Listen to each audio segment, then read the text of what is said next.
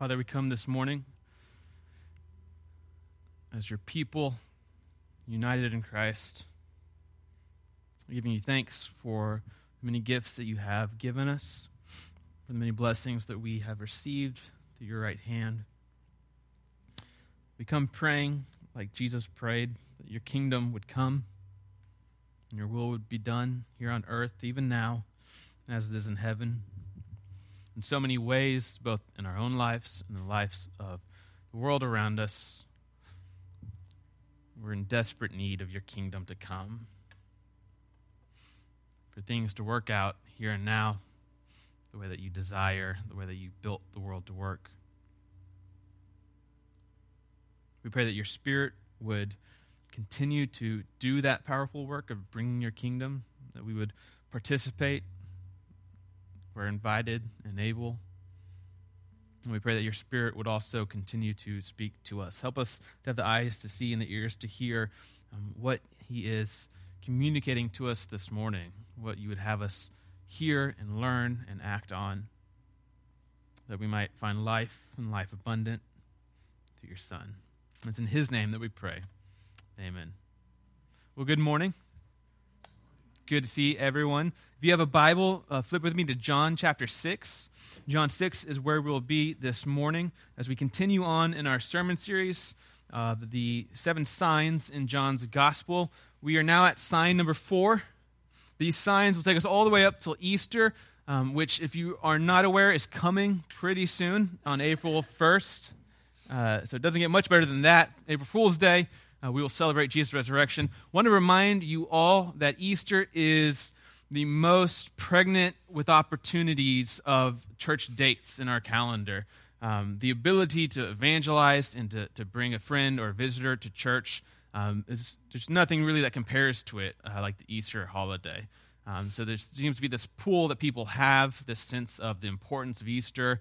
And so even people who are unchurched, uh, who don't attend regularly, feel like it's important to be somewhere on Easter. And so I encourage us to tap into that. We want to make April 1st a big day, a big invite day, um, and get as many people here uh, as possible. John 6 this morning, um, the fourth sign that John gives us for us to see who Jesus is, that we might have faith in him, and that through that faith we might receive his life. Anybody here this morning need some good news? Yes, this is what you're going to get this morning. If you don't, you came to the wrong place. I'm sorry. But we're getting some good news this morning about what's possible in Jesus, about what has happened when God in Christ has come to the world, and about the man who is indeed himself the bread of life come to feed our hungry souls. John 6, we pick up in verse 1. This is a story actually that um, I don't know if you're much like me in this sense, but sometimes there are stories in the Bible or text in the Bible that I'm aware of and familiar with, but have never really meant much to me. This is one of those stories for me. Jesus feeds the 5,000. Now, this is one of those stories that I've kind of always known, but have kind of glanced over. I've taught the Gospels, high school, university, and, and church settings, and it's never really had a hold on my heart. Um, I know that's probably not true for you. All of Scripture fascinates you at all times. But I really enjoyed the past week or so um, getting to dig into this text and, and finding it very meaningful. And so I think we have some, some good news this morning. John 6, verse 1 reads like this After this, Jesus went away to the other side of the Sea of Galilee, which is the Sea of Tiberias. And a large crowd was following him because they saw the signs that he was doing on the sick. Jesus went up onto the mountain, and there he sat down with his disciples. Now, the Passover, the feast of the Jews, was at hand. Lifting up his eyes and seeing that a large crowd was coming toward him, Jesus said to Philip, Where are we to buy bread so that these people may eat? Notice just again the humanity of this story. Jesus sees a large crowd. They're most likely coming because of signs he's performed, which no, Jesus is not interested in. He has tried to avoid these large crowds seeking simply party tricks for most of the gospel. But he sees this large crowd. His first thought, what do you ask? How are we going to feed all these people? How are we going to meet their needs? He said this to test him, for he, he himself knew what he would do. He asked Philip. Philip answered him, verse 7 200 denarii worth of bread would not be enough for each of them to get just a little. This is a huge sum of money. So, denarius was about what you'd earn in a year if you were a day laborer in the first century. There's 200 of them. Philip pulls out his calculator and he starts doing the math, and there's a lot of zeros after a lot of zeros after a lot of zeros. And even then he says, and that's for like a snack. I mean, that's not really to, to satisfy most people. One of his disciples, Andrew, Simon Peter's brother, kind of was overhearing this conversation. He said to him, There's a boy here who has five barley loaves and two fish. So he's kind of onto the right track. Instead of looking at what they don't have, he says, Well, here's what we do have among us. We've got five loaves of bread, two little sardines, most likely what these fish were. But then as he says it out loud, he starts to feel kind of silly. So he goes back to where Philip was. He says, But what are they for so many people? Jesus likes where he's going, though. Verse 10 Jesus said, Have the people sit down. Now there was much grass in that place that will come back and be significant for us. So the men sat down, about 5,000 in number. Now, this is just the men. Um, if you add the women and children who are most likely there, um, this number balloons well past 5,000 in terms of people who are needing to be fed. We're thinking at least 10,000, perhaps up to 12, 15,000. I mean, this is like a small arena forming around Jesus, needing food. This like some of our bigger services. Um, and so, so the men sat down. You got five thousand in number. Jesus then took the loaves, and when he had given thanks, he distributed them to those who were seated. So also with the fish, as much as they wanted. Interestingly enough, this is Jesus' first hands-on miracle in the Gospel of John. Jesus himself is distributing this food to people, going around saying, "How much would you like?" Go ahead, take some, eat. The other miracles have been kind of a little bit further distance. Jesus turns the water into wine, but not by touching it or doing anything magical with it. It just goes that route on its way to the headmaster of the wedding in John 2. The young official, he heals from a distance with just his words. And the paralytic in the um, last sign that we saw in John 5 is healed again with just commands from Jesus. But he actually reaches into the basket and walks around to these thousands of people handing out the food.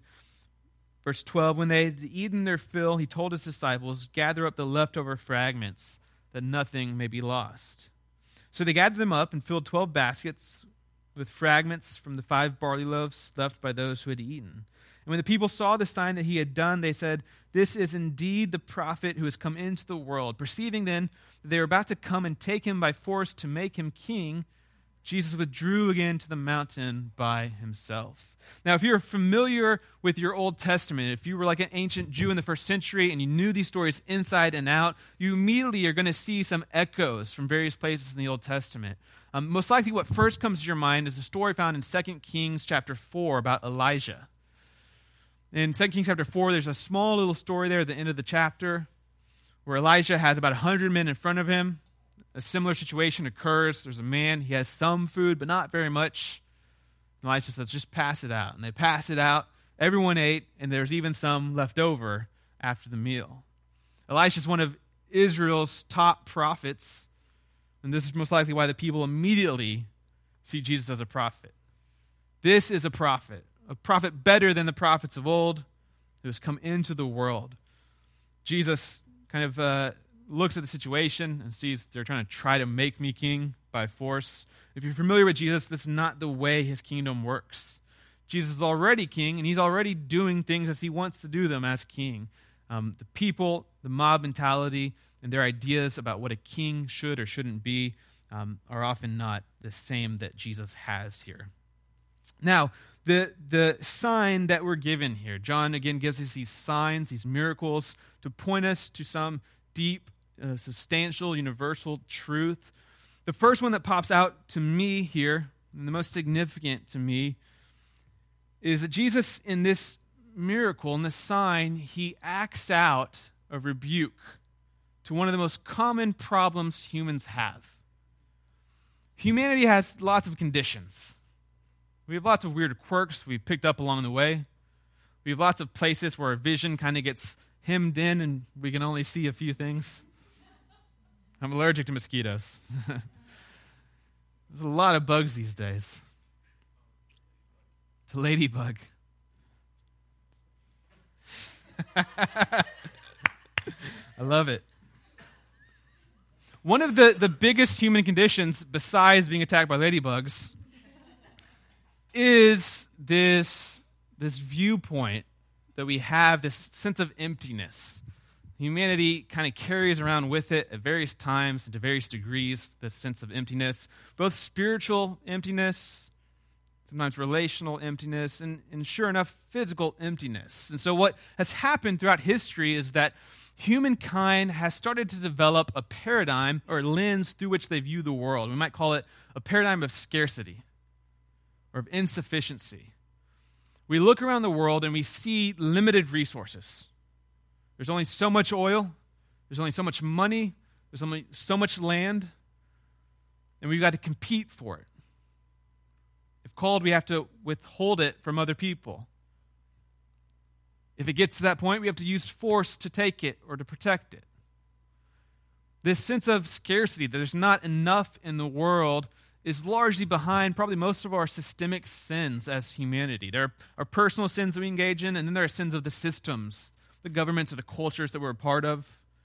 I think most of our bigger, more uh, insidious systemic sins come from this kind of idea. There's just not enough for everybody. And so I've got to grab my own and keep it my own and hoard it. We, we don't look around at the world and see an abundance of gifts. We don't look around and go, wow, we are blessed with a lot. And there's probably more where that came from we look around at the world and we imagine that the world history is a zero sum game, which is to say that there's no leftovers. When you add it all up, there's only a certain amount. There's a pie, and you can cut it in as many slices as you want, but that's all that there is, and you've got to work to get your piece of the pie. You can see this in all kinds of ways.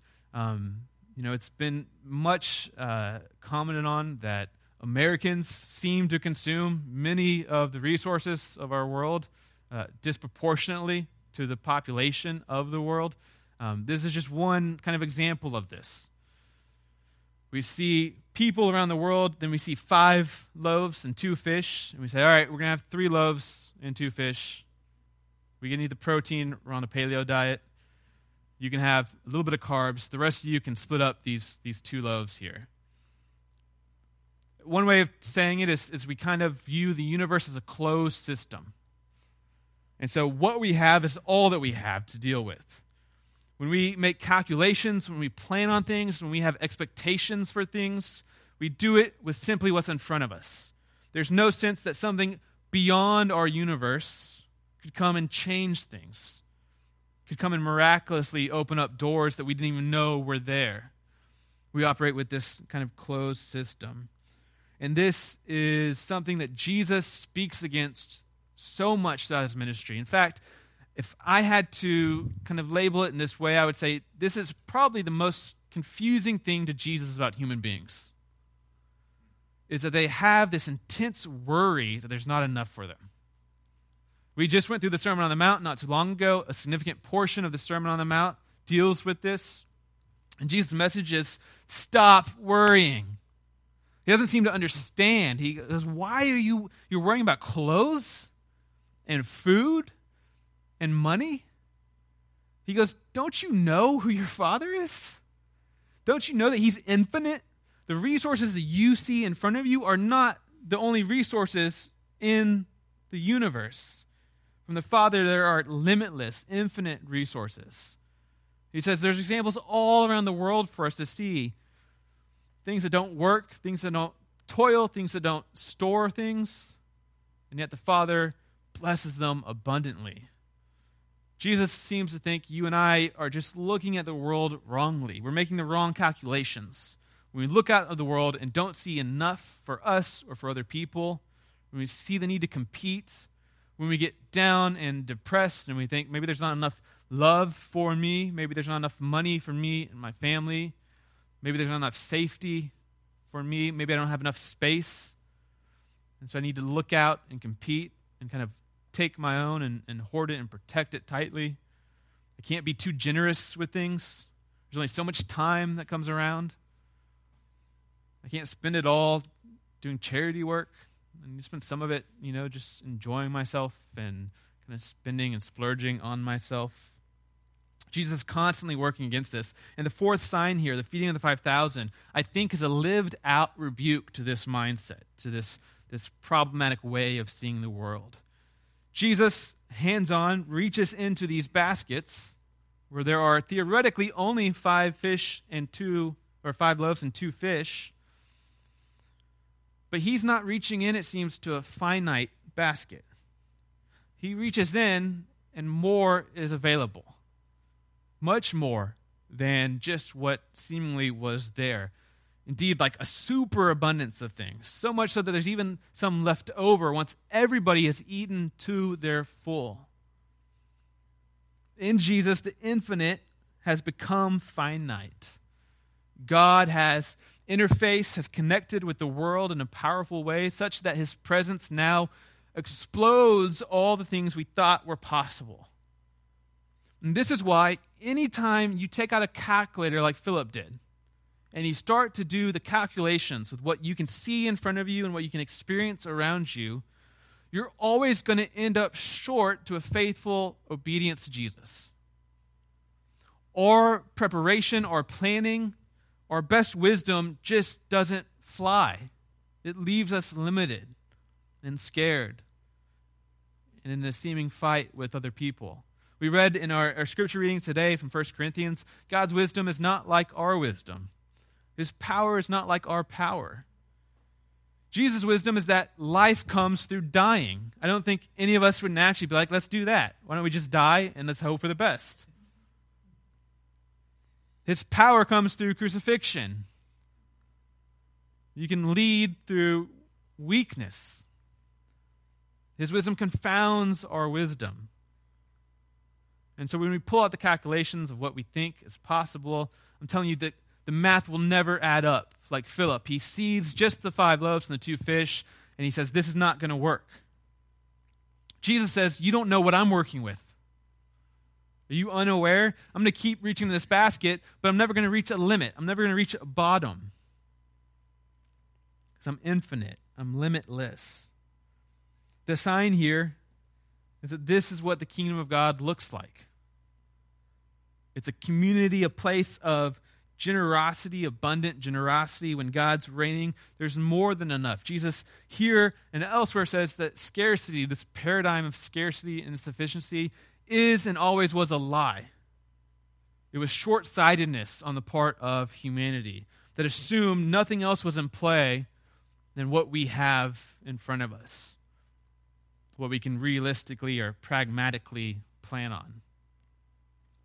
This has so many ramifications for our lives, for our communities, even for our church.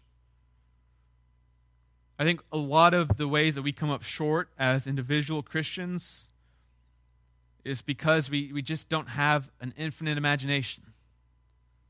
And so Jesus says, Give up your life. And that way you'll find it. And we even know that it kind of worked that way for Jesus. And, and most of us would probably intellectually be like, yeah, I'm on board.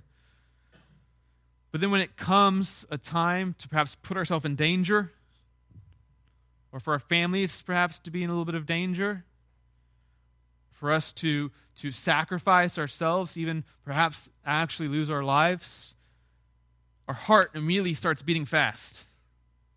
Because while our mind might know there's a thing called resurrection, when we do the calculations, we think, I'm just being killed.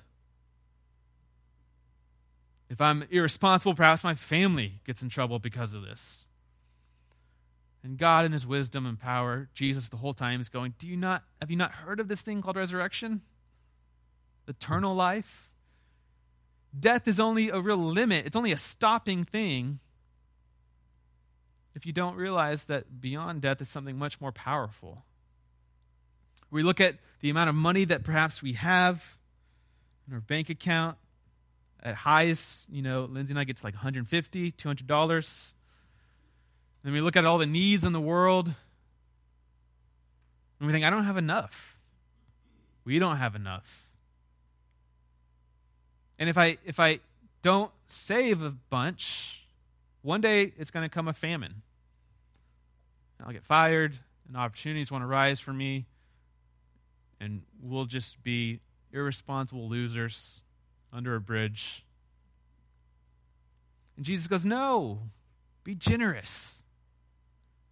Give away your stuff. He says, Why do you storage sheds? Jesus is famous for attacking storage sheds, right? He's like, What kind of logic is this? You'd actually build another building just to store your own stuff in a world where people are starving and dying all the time? Well, it's a logic of scarcity. We need to keep it, we need to protect it. There one day will be a day when it's not there for us. And so it stops us from being perhaps fully generous, perhaps obeying the leading of the Spirit when we feel called to do something, but then we do the calculations and we go, well, that's not realistic for me. That's just not pragmatic for me and my family. Well, it's because you're using the wrong calculator. You're doing the math of the world while following and expecting the blessings of the infinite, the limitless. Jesus is called the Word in John's Gospel. You could, perhaps replace this for our purposes with the infinite.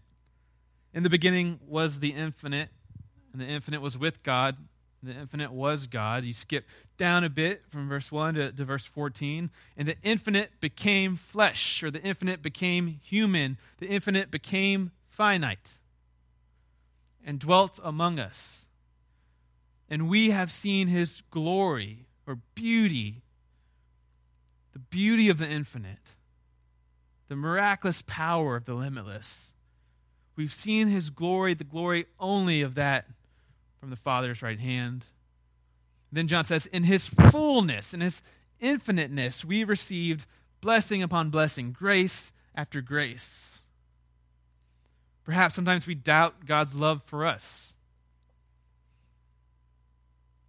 And it's because you don't realize what kind of love God is working with this infinite love, this unconditional love. I don't think Jesus is mad when we doubt his love for us. I think he's just confused. Like, why would you think that you're so special that you can stop up the flow of my infinite love? No, it's coming, and it's coming no matter what you think or experience. Grace upon grace for all of us. Jesus is the infinite made finite. He's the connecting point between heaven and earth, between God and creation. If you got an hourglass, right, you got these two pieces, and the sand can kind of trickle down from the top to the bottom. Let's say the top is heaven or the infinite, the bottom is the finite or, or world. And you got one point at which they meet, and they can transfer. This point is Jesus. By placing our faith in Jesus, we are able to access, able to receive gifts from heaven, from God. But in, in that analogy, to be more correct, you'd probably need to take the top of that hourglass and make it a little bit bigger, like maybe the size of this room, perhaps. Even then, you're like, no, that's too small, probably. You can make it like the size of the state. You're like, well, and it's still kind of limited there. The size of the, the, the universe. It would be such that the entire bottom of the hourglass could be filled without any visible perception of change in the top. Because it's not zero sum. You're not pulling one sand from the top into the bottom. There's a limitless source of sand. This hourglass is sitting underneath the beach. And it's just pouring in the possibilities, the miraculous. Jesus performs a miracle here of, of super abundance. And Jesus himself is this connecting point. It's when Jesus is putting his hand in the basket, it's when we are being faithful to Jesus, it's when we are receiving from Jesus that all of our fears of there not being enough get overshadowed by the miraculous receiving of more than enough. Everyone feeds, everyone is satisfied, and still there are baskets left over. Jesus is the connecting point in a very literal sense.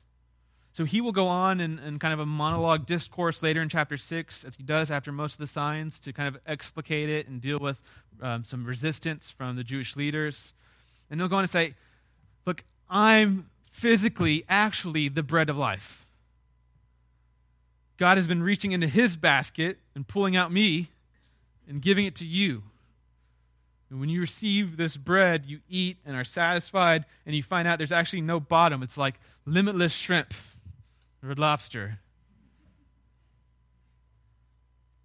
I am the bread of life, cooked and cut and served to you from the hands of God, that you might eat and be satisfied, that you might receive life from me. And it's a very literal thing for Jesus. It's not just like a spiritual truth that it's through Jesus that we receive the gifts of heaven. It's actually literally through Jesus of Nazareth, this first century Jewish man. It's through his body, it's through his blood. Not as a metaphor, his actual body and his actual blood that we receive these gifts from God, that we're able to trust God for the abundance that we're promised. Flip with me to chapter 6, verse 53. Later on in the chapter, this is kind of the conclusion for Jesus, what he's getting at here with this sign. He's kind of been talking about himself being the living bread that comes from heaven. People who eat this bread will live forever. And then verse 52, actually, the Jews disputed among themselves, saying, How can this man give us flesh to eat? They understand what Jesus is saying. He's actually talking about human flesh. And they're like, look, we are good Jews, and beyond that, we're just human beings. We're not cannibals. We're definitely not going to start eating flesh. We're not going to start eating you. Jesus said to them in verse 53, verse 53, truly, truly, amen, amen. This is, this is bedrock truth. You can bank on this. I say to you, unless you eat the flesh of the Son of Man and drink his blood, you have no life in you.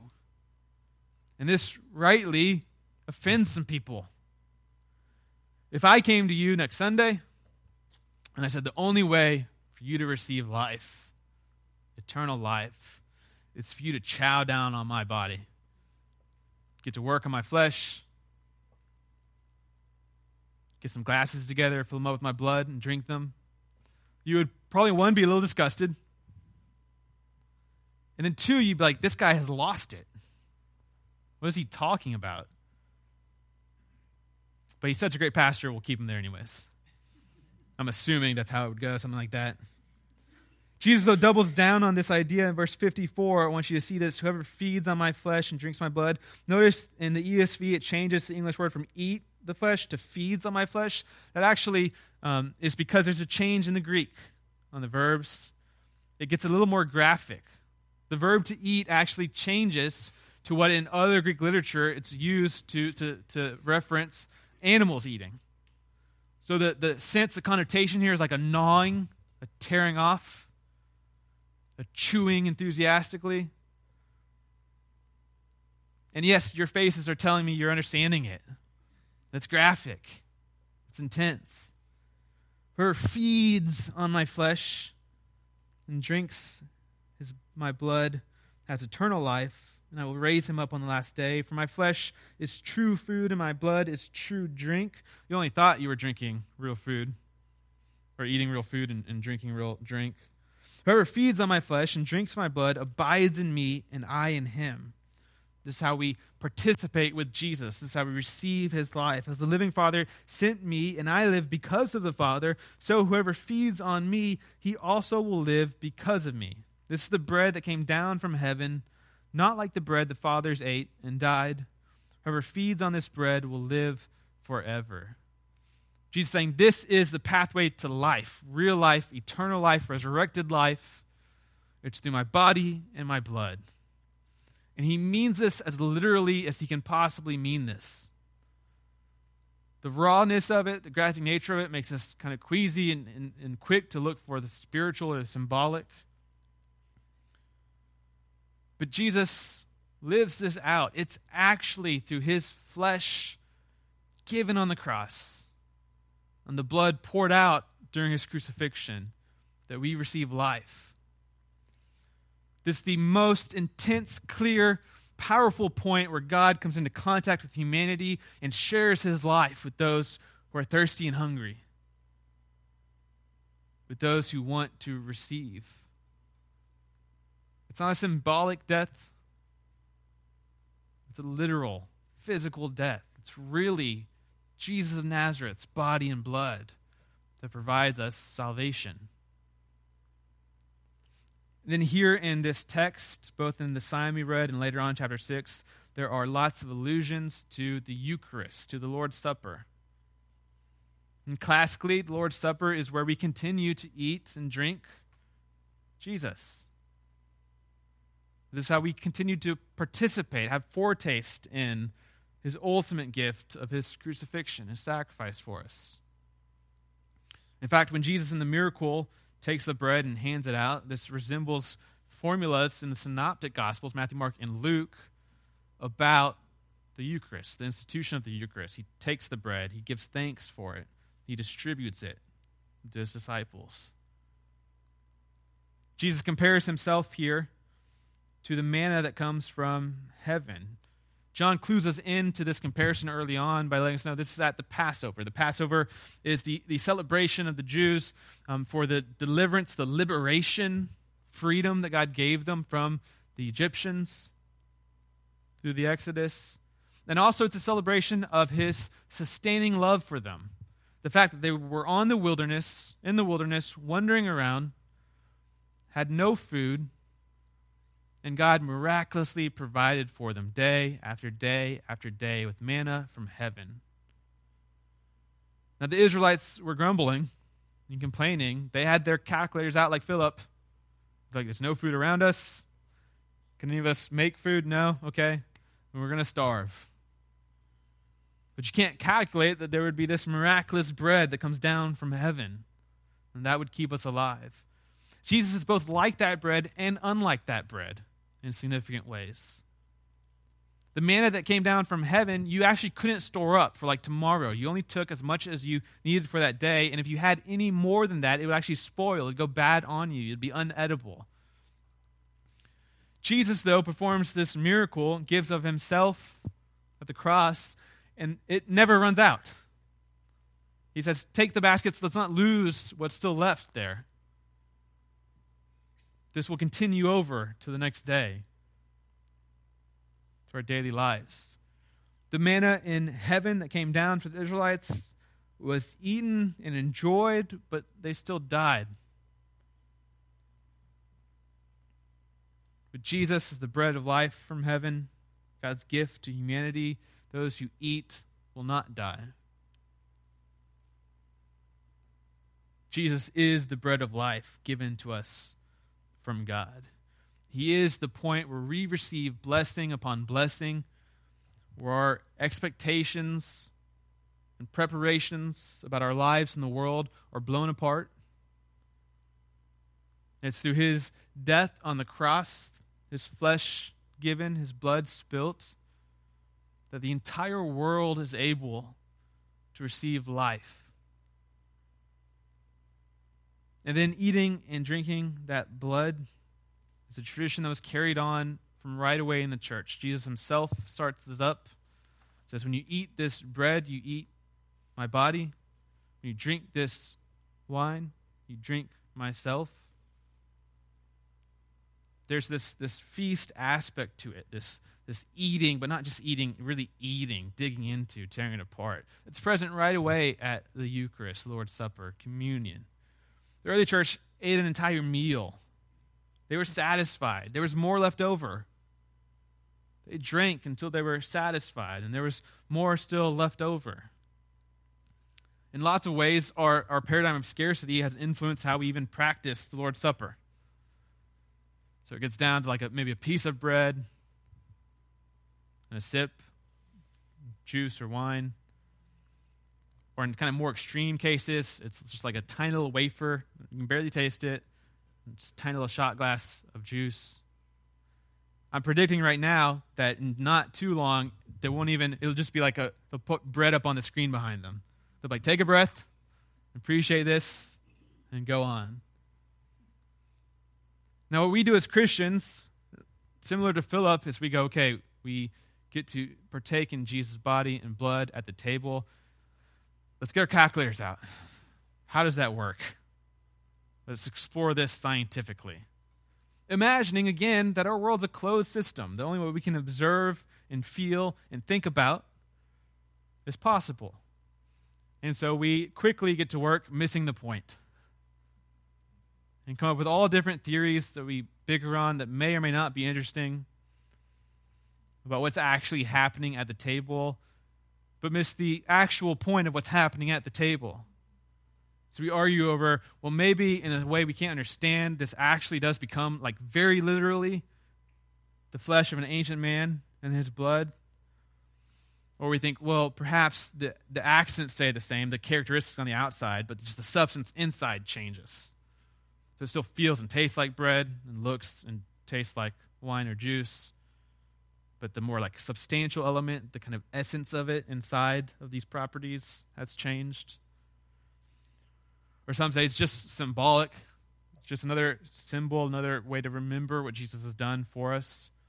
No different, really, no better or worse than any other thing that might remind us about Jesus. This is why in churches that take a, a very um, strict, kind of symbolic view of communion, they don't do it much. Because they do it every week. They can do it in preaching, they can do it in worship. You can do it by having a cross on your wall, or listening to songs on your way to work.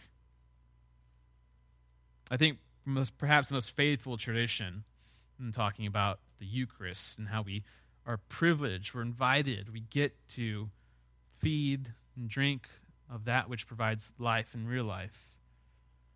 It's the tradition that says it's real, it's not a symbol, it's more important than other things we might do, but it's mysterious. We can't calculate it. Even if we were, we'd still be missing the point. The point is that in a miraculous way, Jesus was given to us, made flesh from heaven. In a miraculous way, his death provides cover and protection and salvation for lots of people.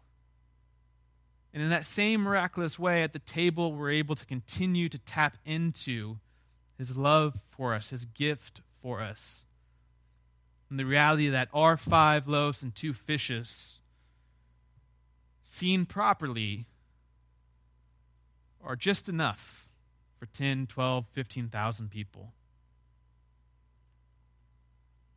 Because we've grasped beauty of the infinite. Will you pray with me? Father, we give you thanks for this morning, this time of worship. We pray that you would indeed expand our imaginations, that in every situation we would see the real possibilities that come through your Son, that we'd see the beauty, the glory of your fullness come into the world. In every situation we might see that there are actually limitless resources. There's enough to go around, and there'll be more after that. Help us to tap into that, to believe into that, to live into that in a real and sustaining way. Help us to never seek life outside of Jesus' death and resurrection. And remind us of the childlike, mysterious joy we get to participate in as we're invited to the table. Like children we come simply expecting your promise to be true, perhaps unaware of how it works, perhaps not interested in debating the specifics with other people, just interested in the promise that there we would find you. And when we find you, we find life, life eternal, we find resurrection, we find endless possibilities of abundance and blessing. Thank you for your son. Thank you for his body and blood. Thank you for our access to him and by him to you and, and life itself. We pray all these things in the name of the Father, and the Son, and the Holy Spirit. Amen.